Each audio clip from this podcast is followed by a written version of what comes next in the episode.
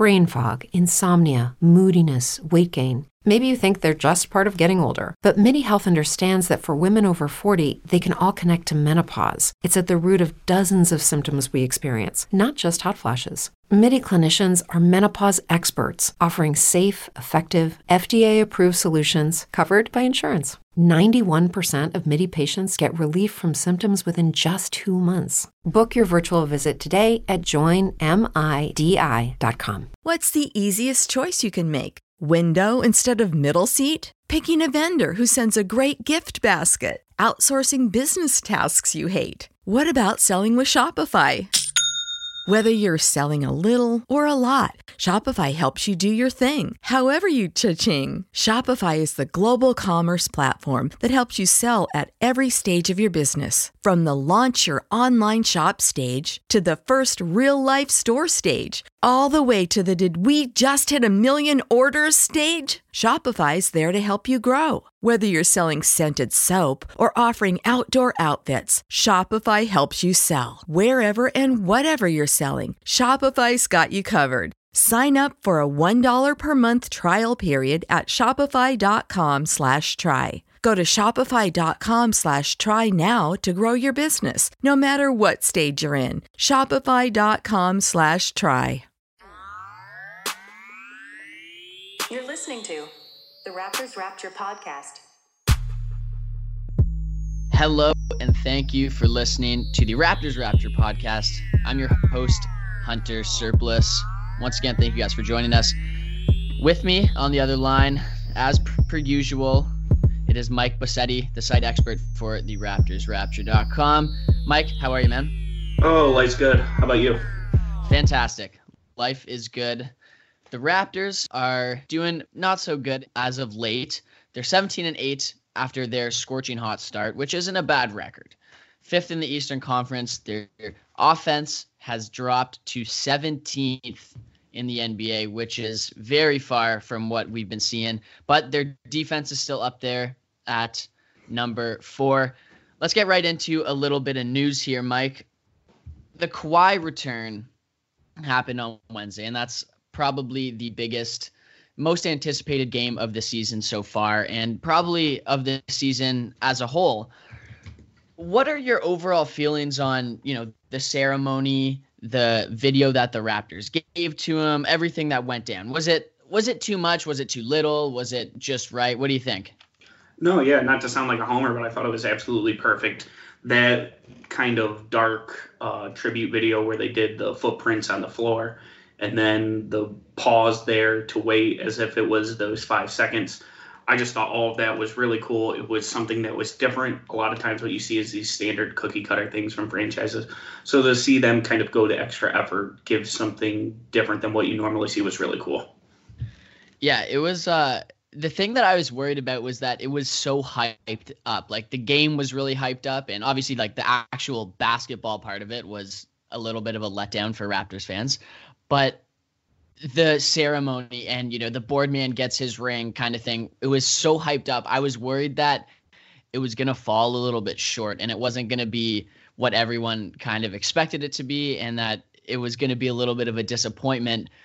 But you're right they did it absolutely perfectly and the raptors i guess aren't necessarily known for their good basketball ops kind of thing but this was as good as it gets the the footprints was really cool. I that's I knew they were gonna really focus on the shot for for a big part of the video and a big part of the ceremony because we know how important that was. But you know, being able to do that and and think outside the box was a really cool way of doing it. And his ring presentation being from Kyle Lowry, I think was more meaningful than a Larry Tannenbaum giving it to him or uh, even if it was Masai Ujiri or Nick Nurse. I think him and Kyle Lowry did have this special bond out of anybody else on the team, and uh, it was it was really really cool to see, and it was a good it was a good start to a really special night that ended kind of sourly with the Raptors getting mm. absolutely punked um, by the Clippers.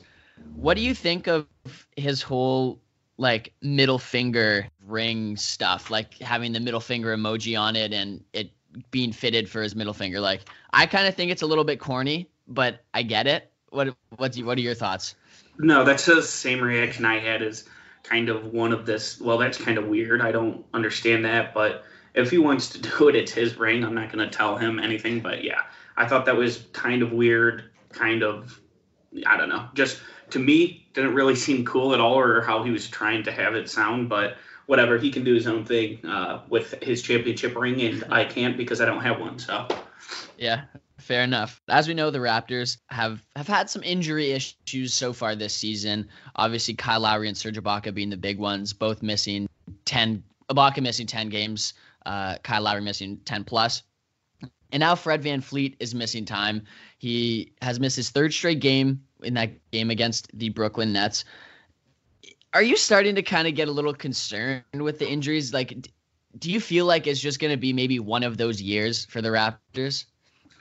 Yeah, maybe. Uh, what I'll just say is, I feel in today's modern NBA is you should always almost expect one person of maybe maybe not Kyle Lowry's level, but of like a Serge Ibaka, Fred Van VanVleet to be out. Just it seems that now teams are so cautious about injuries, particularly the Raptors, and players get banged up here and there. And you almost have to expect your team to be playing without one of those guys. And I don't think the Raptors are the only organization that that applies to. So to see them play so well without uh, Kyle and Serge at the beginning of the year was really important to me. Just seeing that, okay, even if this team has a guy or two out, they can continue to go on. But yeah, the minutes are a little bit concerning. I think they're being really cautious with Fred, which is smart. But at this point, I there is some level, to me at least, of you need to be willing to kind of move on with one guy missing. I feel like, especially with how I want to say lucky, kind of like lucky they were with injuries last year because aside from Kawhi sitting out those 20 plus games, there wasn't really any real injury issues that came along with this team. Like obviously JV had that uh, broken hand, but that didn't matter after he got traded for Gasol. I mean, he was healthy by that time. But the only real injury issues that we had were load management related kind of things. And this year, maybe because of the extra load that they were put on at the end of last season, like in going to the NBA finals and winning it and stuff, and like all the extra mileage that comes with that. But yeah, you're right. They should be ready to play without some of these guys, but it's not going to be comfortable and it's not exactly the most intriguing to watch them play, and it's not exactly encouraging when you have a guy like VanVleet out who has been playing so well, and when you have a guy like Kyle Lowry who is kind of the motor of this team, and, and a Serge Ibaka who is a really good contributor. Um, I think they do need to be ready for that kind of thing, but I also think that the Raptors kind of need everybody contributing at the same time at their best to be their best, which is like obviously such an obvious thing to say. But I think in the Raptors case, it's it's there more than maybe other teams in the East. Yeah, no, I totally agree with that. I think that the Raptors just because of you know, I don't want to say a talent deficit, but they rely a lot on being either they don't have one guy to kind of carry them through, and no disrespect to Pascal Siakam, but a lot of what they rely on is just being smarter, more cohesive than other units, particularly defensively. So if you lose even one chain of that, you know, uh, one piece of that machine, then it really hurts you more than I think it does other teams. Absolutely. So that'll be it for our news segment of the shows. A quick one. Um, but before we head on to our numbers of the week, are you are you starting to get a little concerned on this little rut that the Raptors are on. They're four. They've lost four of their last six games. Obviously, they beat the Brooklyn Nets um, by eight points last night, which was a, a good game for them offensively. But are you are you starting to get concerned about their the team as a whole, or are you just kind of put it on the back burner kind of thing? I'm starting to get a little bit more concerned. You talk about their win versus Brooklyn Nets, and if they didn't have that amazing shooting start to begin the game, who knows if they even pull off that victory because they only won by eight. And obviously, one, Pascal Siakam couldn't be defended by their team, and that might happen more nights than not. But they also shot the ball pretty well from three. And I don't know if you can, I mean, they didn't finish great, but they started off so well that I think it had a larger impact on the game than maybe it should have. Um, yeah, this is starting to look a little bit more like the team that we expected at the beginning of the season. And that's so good. I still expected this team to be really talented and, you know, fight for that five seed, four seed area but they don't look like the beginning of the year when they were just smoking opponents. Yeah, I'm with you, and and you know, uh, presumably when the schedule kind of dies down a little bit uh, in this little uh, stretch here. They've got four or five pretty. No, I don't want to say easy games because it's the NBA, but they're not they're not playing the the talented teams that they have been playing as of you know this last little bit of of their schedule. So hopefully when that dies down, they're able to kind of get their stuff together and and get the offense back on track and and hopefully you know integrate Kyle Lowry back the way that we're used to, and obviously Fred VanVleet as well. Once, whenever he comes back, whenever that is, and and hopefully Serge Ibaka gets back into things. And you know, the the concern level is there, um, but it's not it's not so much that I'm like, yeah, this team is this team is screwed.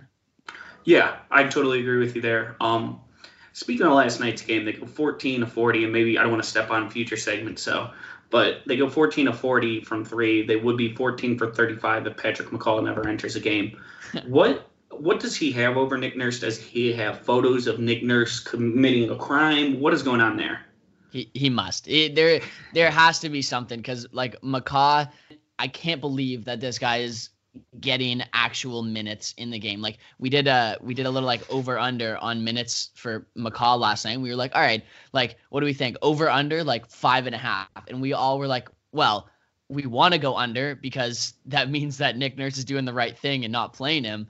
But we all had to go over because it's Patrick McCaw and he somehow gets into every single game for a decent chunk of time and it's ridiculous yeah, one of seven last night. Uh, they played him for 16 minutes straight in the first half, which totally doesn't make sense to me. And I, I don't know, one of seven, 0 of 5 from the floor, and he actually finished with a positive plus minus. So they'll say that. I think his defense is still a little overrated. So yeah, I, I don't understand the ex, the Patrick McCaw experience at all. Maybe maybe they think that like there's if he gets a certain amount of minutes, it just means that the team's going to win a championship. That could be it. That He's yeah, I think that's the karma side yeah. of the argument that just eventually like I just don't understand how he has and I you know going 0 6 last night also isn't a good sign for him, but I don't understand the him doubling up Terence Davis for minutes and I don't think I will. Yeah, yeah. Well, that's it for the news and our kind of unlike us bashing of Nick Nurse there a little bit to end it. Um, so yeah, we'll be right back with the six numbers. So we are back with the six numbers of the week here. And I guess we're going to stay on this bit of a negative vibe to the podcast, which isn't great, but we will turn a little more positive as it goes on. Right now, the Raptors are two and eight versus the top of each conference with their losses to Philadelphia and the Clippers. Mike, is this a big enough sample size to kind of worry about how they fit into that, not necessarily contenders category, but contenders for their conference category? Well, it depends. If you didn't have this worry coming into the year, I'd say no, this isn't a big sample size by itself. We'd have to wait a little bit more into the season. But this was kind of my thought coming into the year and what I worried about for this team. I I always believed that this team was smart enough that they'll be able to beat up on dumb teams or young teams, and typically those are one and the same. And I worried about their ability to beat the top end opponents just because once you take away Pascal Siakam, there's not a ton of shot creation on this team. So if it was just by itself, no, I wouldn't be worried. But when this was kind of my worry of the night coming in, then yeah, I'm starting to be a little bit concerned with this team's ability to take over, particularly offensively against the top teams in the East. Yeah, and to me, like ten games is obvious. Like in in the grand scheme of things, ten games isn't a lot, but ten games against eight teams, I think, is kind of a big enough sample size to to get a little bit worried. But with what the Raptors have been through, we we talked about the injuries early on there in the podcast, but to to see what they've gone through and like trying to bring back Kyle Lowry, obviously against the Clippers in that scenario, and then not having Fred VanVleet for this stretch and just trying to integrate everyone back into things and not having Lowry, not having Ibaka, them having a tough schedule with all the the minutes to Siakam, with the minutes to VanVleet. I do think that that is kind of a caveat that we have to look at and, and maybe look at it through a different lens because of their struggling situation, I guess you can call it. It's not it's not a great sign, that's for sure, that they're not beating up on these good teams or or anything like that. But most of the games have been relatively close. Obviously, that game against the Clippers, they got blown out, and it wasn't really a contest ever, except for a quick stretch in the third quarter kind of thing. But every other game has been a bit of a contest and has been at least entertaining through, I don't know, 36 minutes of the game and, and through, you know, 40, 40 minutes or whatever it is. Um, there has been stretches of some really good play against these good teams. They just don't seem to be able to put it together for the full 48. And like you said, that might just be, you know, once it comes down to the end of games against good teams and your offense doesn't have a guy like a Kawhi Leonard or or like a I don't know LeBron James, but those are obviously extremes. But Pascal Siakam isn't that scoring threat like the best teams in the league kind of need to have. But I mean, like I said, I'm not exactly all that worried about it. Yeah, that's fair. That's probably the smarter approach to take than mine than looking for confirmation bias of an issue that I thought was coming into the year. But again, I just I, I think when you kind of look at the other teams around the top, the Raptors don't have the high end talent of say a Philadelphia, Milwaukee, even the Celtics have more kind of guys if you list the top of their roster. So they're going to have to rely on players being smarter and more cohesive than other units. And I think that only takes you so far. So to me, the biggest worry with this team always was going to be in the postseason. That doesn't change. But uh, you're right. You know, this early into the season, maybe that's just me searching for things rather than actually watching what's happening on the court. Yeah, and, and they do still have a lot of games to to kind of prove this trend wrong, and, and hopefully they are able to prove it wrong um, by by the end of the season and by the time playoffs come when they are playing these guys in more meaningful games. So we'll move on to our second number, and this one's a bit of a cheat because it's our second and third number. Um, and it has to do with Kyle Lowry's performance since coming back. We obviously mentioned that they're trying to integrate him into into the system again, and and a big reason for that has been the injuries, and a big struggle of the Raptors as of late has been the offense, and a lot of it's to do with shooting. So Kyle Lowry, since coming back, is shooting 31.4% from the field and 22.6% from three, which are both very down from his career numbers and from his season numbers prior to the injury. Is this just him getting back into the into the swing of things, or is this starting to concern you in terms of Kyle Lowry's production? No, I'm not too concerned if it was someone else, if it was Fred VanVleet, if it was Norman Powell. I might be a little bit more worried, but we have enough of a track record with Kyle that I'm just not going to, it's going to take me longer to be concerned about his play at this point in time. And, you know, where he was playing prior to the injury was going to be a little unsustainable as far as he was just shooting the leather off the ball. So I understand that. But this new, again, it's Kyle Lowry. He's been a veteran for so many years. It's going to take longer for me to panic about him. Uh, what say you? Yeah, I agree. Like it's not the it's not the biggest thing, but when the offense is struggling like it has been, it would be nice to see him maybe step up and and and shoot the ball a little better than he has. But it's not it's not for the lack of him trying. Like some of last year when we saw him struggling, there were games where he took like four field goal attempts or, or two field goal attempts, but he's still shooting the ball the way that he is. He's still making or taking those transition threes that every Raptors fan loves to see. So if he wasn't doing that and you could see his confidence kind of waving there, then maybe it would be a little bit concerning. But it's Kyle Lowry, like you said. We know what he can do. He's he's performed well for the Raptors in years past. He's going to continue to perform well. It's it's not like he's not putting up numbers as well. Like he's still posting 14 points per game or something like that since coming back, even with the bad shooting. So he's still getting he's still getting to his spots and he's still he's still getting open shots and he's still taking them, which is encouraging. It's just they're not falling for him right now, and and that should change as he gets more comfortable with coming back from his injury and and as he gets back into his form and whatnot from from the game. One thing one thing yeah. I'll say about him, and I noticed this pre-injury as well is, and don't get me wrong, I ne- it's not like Kyle Lowry, even at his prime was Russell Westbrook, but he just looks a little slower defensively to me. And they have been rotating him off the primary option, which they did last year as well, putting Danny Green on that guy. But he just he doesn't look quite the same as he used to be defensively. And I understand a lot of what he does off ball is important in taking charge charges, things like that. But on the ball, he just doesn't seem like he can really stick with much of anyone anymore. And that to me is more concerning than his offensive numbers because that's something that makes more sense as a long term trend. I don't expect Kyle Lowry to have lost his ability to shoot. But if you say he lost his ability to stick with guys defensively, that doesn't shock me at all.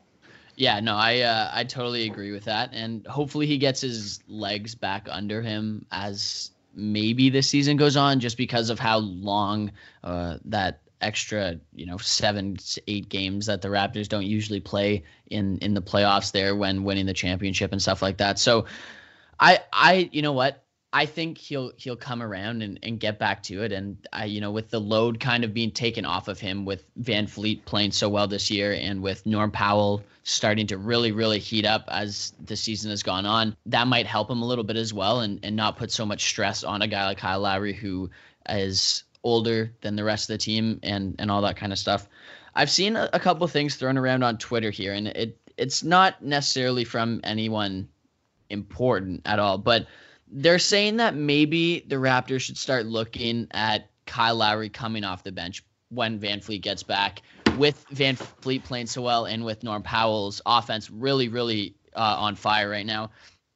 Is there any point at which the Raptors are going to think about Kyle Lowry coming off the bench? Like to me, I think that's uh, absurd. And just as a, a a Raptors fan and knowing the Raptors, it's I don't I think that there's zero chance of it happening. What say you?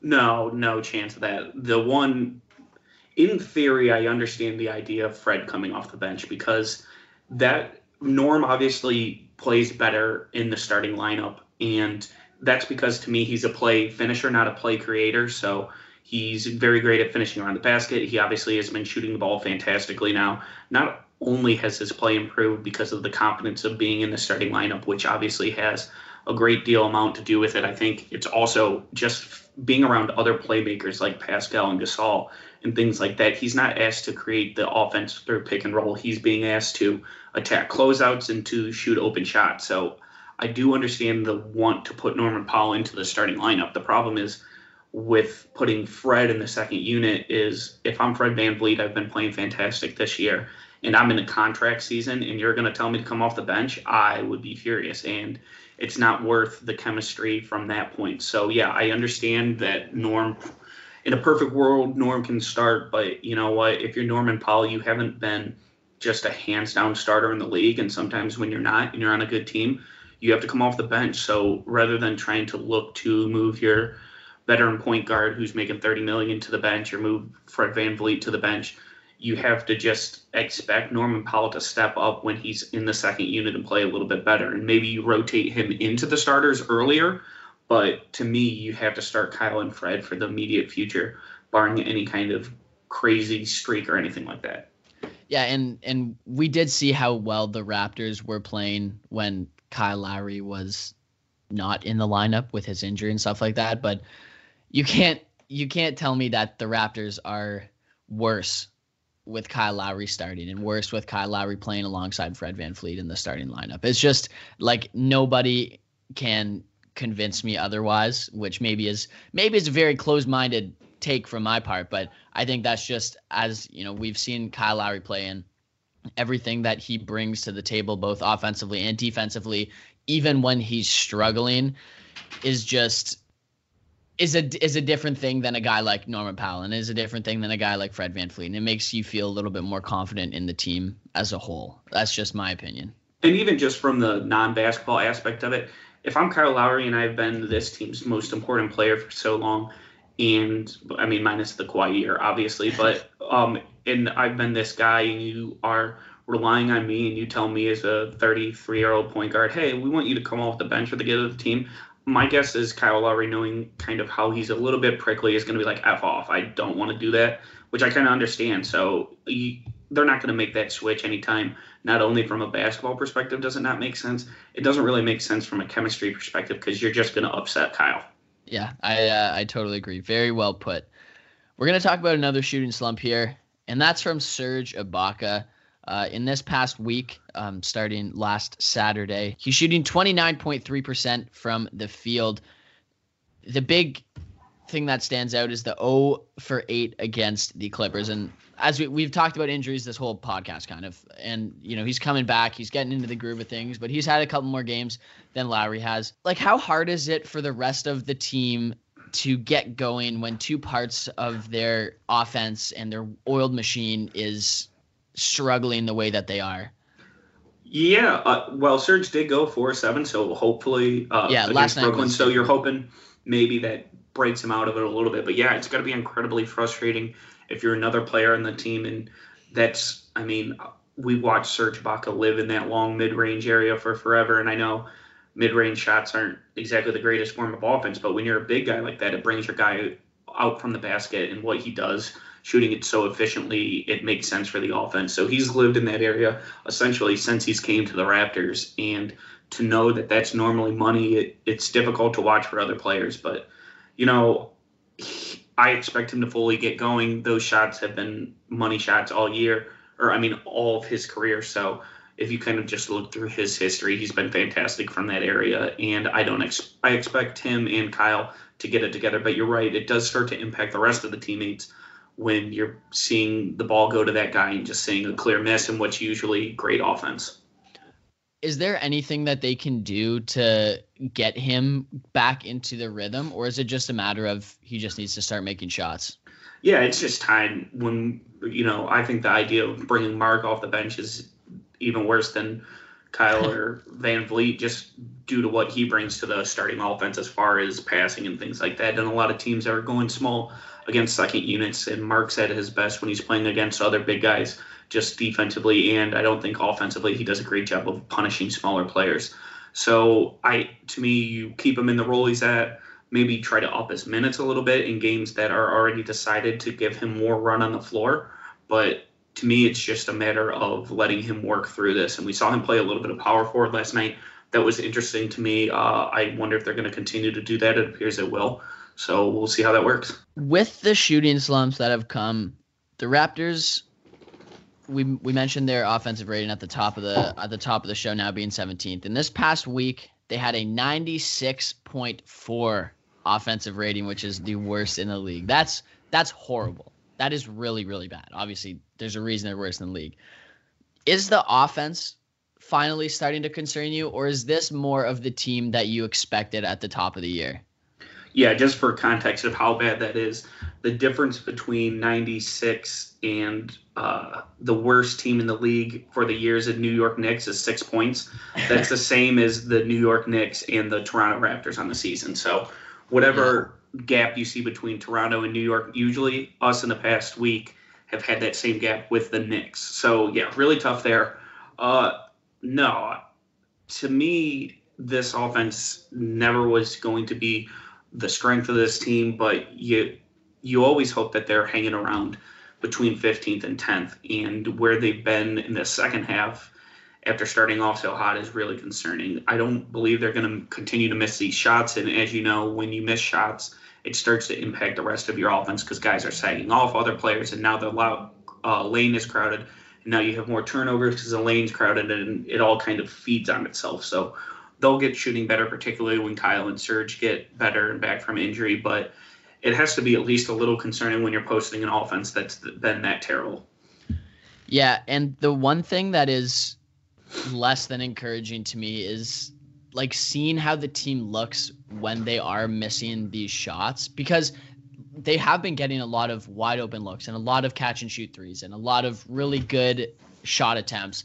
But when they are missing the shots and when they are passing up good opportunities when they start missing the shots is when they do look at their worst and and if this trend continues of them like they're shooting uh, falling off from the extreme high numbers that they were to start the season that is going to concern me a little bit because they do seem to get a little bit stagnant when they aren't hitting their wide open threes. And and I don't expect them missing all these wide open threes to continue, but when they are missing their shots, it is it is less than an impressive offense. And you said that they had the hot start yesterday uh, against the Brooklyn Nets, but after that hot start, they were they were relatively poor on offense. And and when they aren't hitting their shots it makes it tougher for a guy like Pascal Siakam to get to the lane. And it makes it tougher for uh, a guy like Kyle Lowry who who likes to drive to the paint and, and dish out. It makes it tougher for them. And and the confidence thing is is really important for basketball and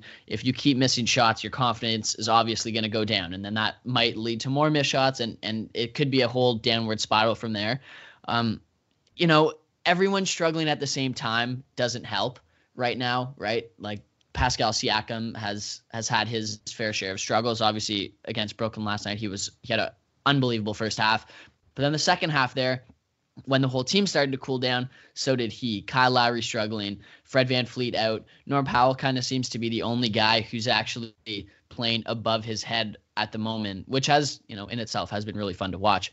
But he's not a big enough part of the team to really push this offense and you know if they if they do start hitting their shots and they are hitting at a their three pointer their three point percentage is you know 38 39 40% then this team looks really good but when it's not it's it's dire situations for the raptors and one of the concerns coming into the year was the shooting at least for me and that's because i expected patrick mccaw rondae hollis jefferson and stanley johnson to play a good role uh, obviously, Stanley Johnson hasn't come back from his injury yet, but during the beginning of the year, you didn't see a ton of Rondae Hollis Jefferson and you didn't see any of Patrick McCaw.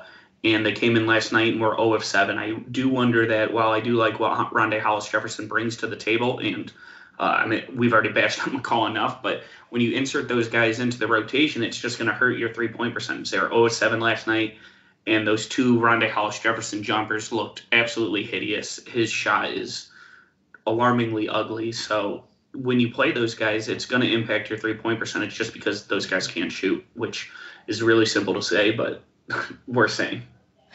um, do they need to switch any schemes up or, or switch the way that they're playing, or do you think they're fine the way that they are and, and they'll work their way out of the struggle somehow? No, yeah, to me they're fine. I would like to see, I mean, the offense even run a little bit more through Pascal, which sounds crazy because they're going to him a lot.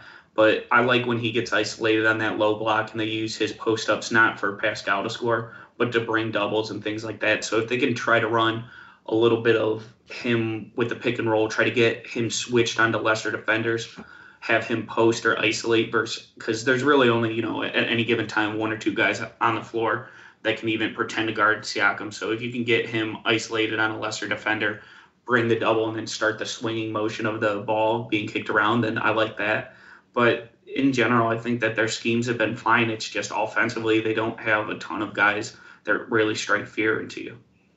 Yeah, and we've seen this team struggle in the past. Like last year, they had their fair share of games where they were missing threes, and and you know years past, obviously they've had their fair share of offensive woes. But uh, you know, as long as it doesn't continue against these bad teams, then you know there's nothing to really worry about. I mean, it's you know having the worst offense in the league for a four game stretch is never something you want to see your your favorite team do, but it happens, right? Like every team has bad games, and and when you're playing tough teams, when you're having those those bad games, it looks even worse because those good teams are going to exploit that and you know it's not too much of a worry but it is something to think about as as the season goes on the last two numbers that we have here are part of the raptors hustle stats and this is where the encouraging uh, kind of hoopla comes in uh, for this team over the past week so over the past week per game they're contesting 67 shots which is third in the nba and they're getting 9.8 loose balls recovered. So I did mention that it was encouraging and, and seeing them play that their style of game. And this is I've mentioned this a bunch of times on the podcast. This is the team's identity. They're gritty, they're tough, they're a tough team to play against, and it's and it's for these reasons. They're gonna make you take tough shots and you're gonna take those tough shots and you're probably gonna miss those tough shots. And then the loose balls recovered, you're gonna have to fight for the ball. You're gonna have to win it, those 50 50 battles. You're going to have to fight someone like Hollis Jefferson to get that ball or a Kyle Lowry. We saw that beautiful play um, to get the, I think it was a mid range jumper from Serge Ibaka. He tipped it back from half court. That was pretty cool. But with them playing like this and, and sticking to their guns, is it is it a encouraging thing or is it a little bit not encouraging, I guess is the word, um, when they are sticking to their guns and still losing these games?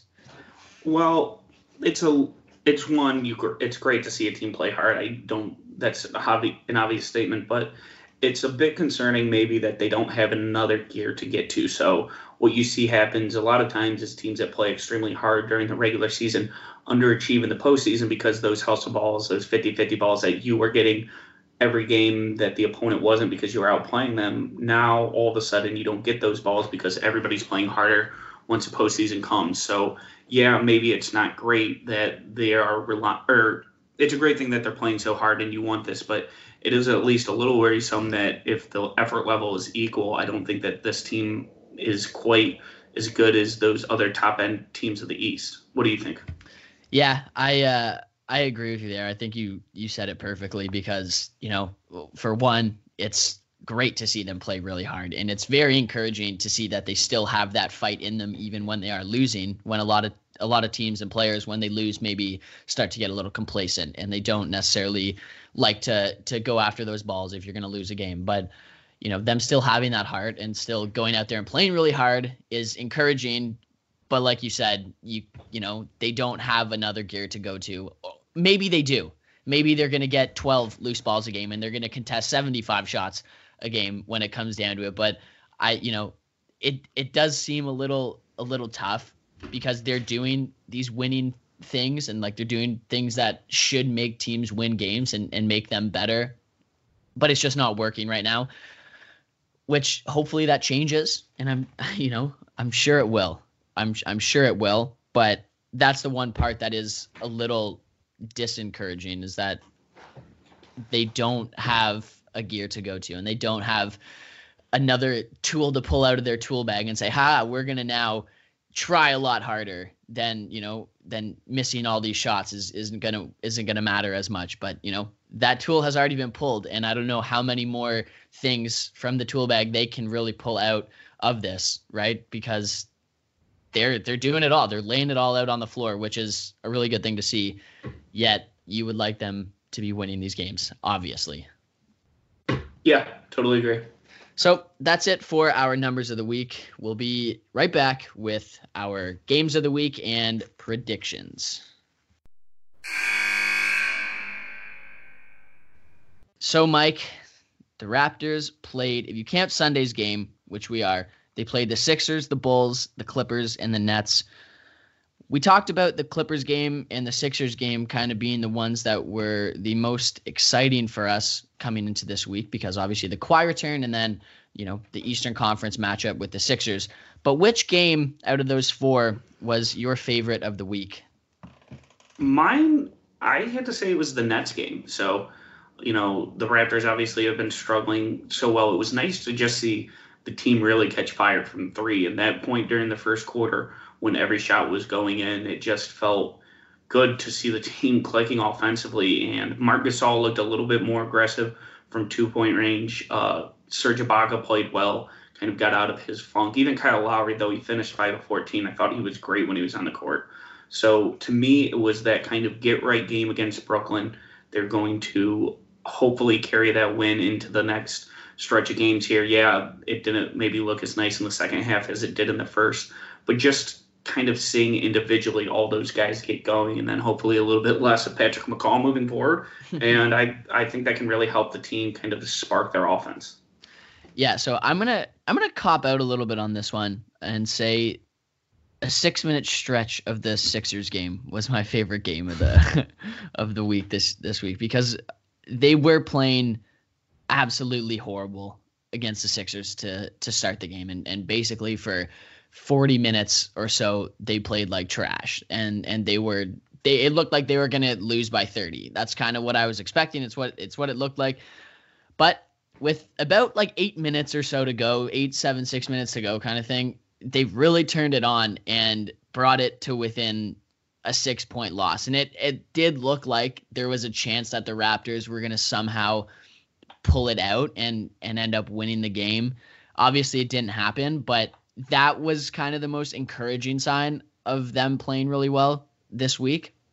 And so that's why I'm going to go with that uh, that six minute or seven minute stretch of of that Sixers game.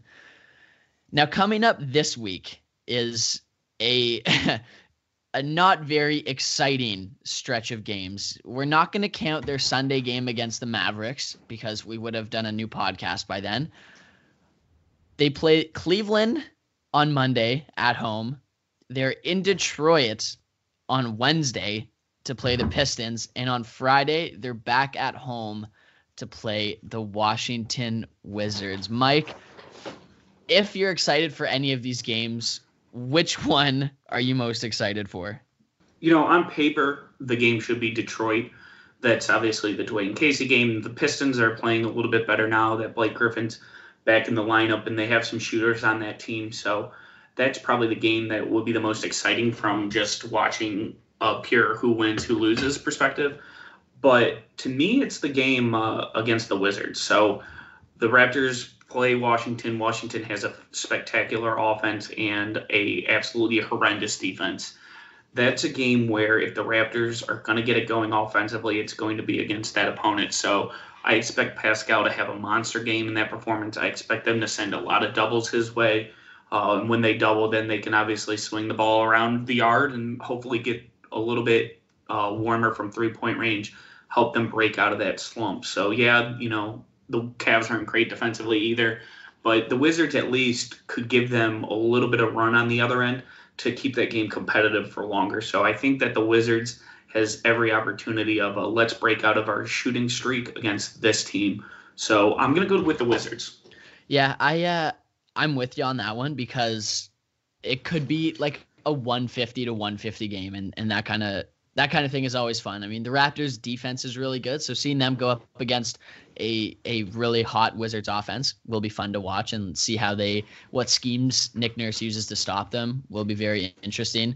But yeah, like Pascal Siakam could very well go for 50, right? He could he could go for 50 that game, or you know Kyle Lowry could get back into things. Hopefully by then, having played the Cavs and the Pistons, they are hot again and and they are shooting the ball with with ease and with uh, some conviction there. So you know what, I'm gonna go with that Wizards game as well. However, I do always like them, you know, seeing the Raptors beat the Cavs. So if they if they can do that and and they can exploit the the hot garbage that is the Cleveland Cavaliers, then maybe I, I would go with that game as well. So those two are kind of the ones on my docket. Um, for this week, and then obviously Dwane Casey coming back with the Pistons. You know what? I was talking, I was talking smack about these games. They're all going to be fantastic. They're all going to yeah, you really did a 180 as you were talking about it. So I know, I know. The Raptors have struggled enough recently with difficult opponents. It's fine that maybe these games aren't going to be a primetime matchup, and hopefully we get to watch them just beat the doors off a few teams. That would be fantastic. I would like to see nothing more. That'll be the show for us today. Mike, as always, thank you so much for coming on and, and talking hoops with me. Yeah, thanks for having me on. I'll see you next week. Absolutely. Brain fog, insomnia, moodiness, weight gain. Maybe you think they're just part of getting older, but MIDI Health understands that for women over 40, they can all connect to menopause. It's at the root of dozens of symptoms we experience, not just hot flashes. MIDI clinicians are menopause experts offering safe, effective, FDA approved solutions covered by insurance. 91% of MIDI patients get relief from symptoms within just two months. Book your virtual visit today at joinmidi.com. Everybody in your crew identifies as either Big Mac Burger, McNuggets, or McCrispy Sandwich. But you're the filet fish Sandwich all day. That crispy fish, that savory tartar sauce, that melty cheese, that pillowy bun. Yeah, you get it.